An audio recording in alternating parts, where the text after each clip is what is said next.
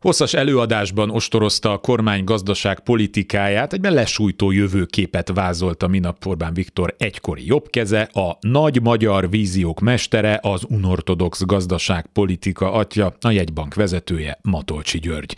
Az persze csak nálunk számít megrendítőnek, ha a monetáris politika irányítója nyilvánosan megállapítja, amit egy első éves közgazdász vagy csak egy tájékozottabb hírfogyasztó már régen lát, ez a gazdaságpolitika a szakadékba vezet, hosszú kínlódásra ítél minket. Persze Matolcsi nem tért ki a saját felelősségére, hogy más ne említsünk a forint árfolyamára és a hiteltelen kamatpolitikára. Mindezek mögött persze ott van a sajátos Orbáni hatalomgyakorlás következménye.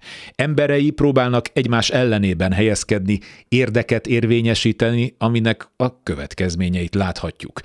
Varga Mihály, Nagy Márton és Matolcsi György cica harcából formálódik a magyar gazdaság. Remek. Persze a kormányközeli sajtó rögtön megszellőztette, hogy Matolcsi azért durcás, mert lepattant a kormánypártokról az a szerény kívánsága, hogy élete végéig maradhasson az MNB elnöke. Valóban, még nincs minden sarkon aranyozott parkettából készült csodaszarvas. Kárpát Iván vagyok, ez az Esti Gyors, a hírek után kezdünk.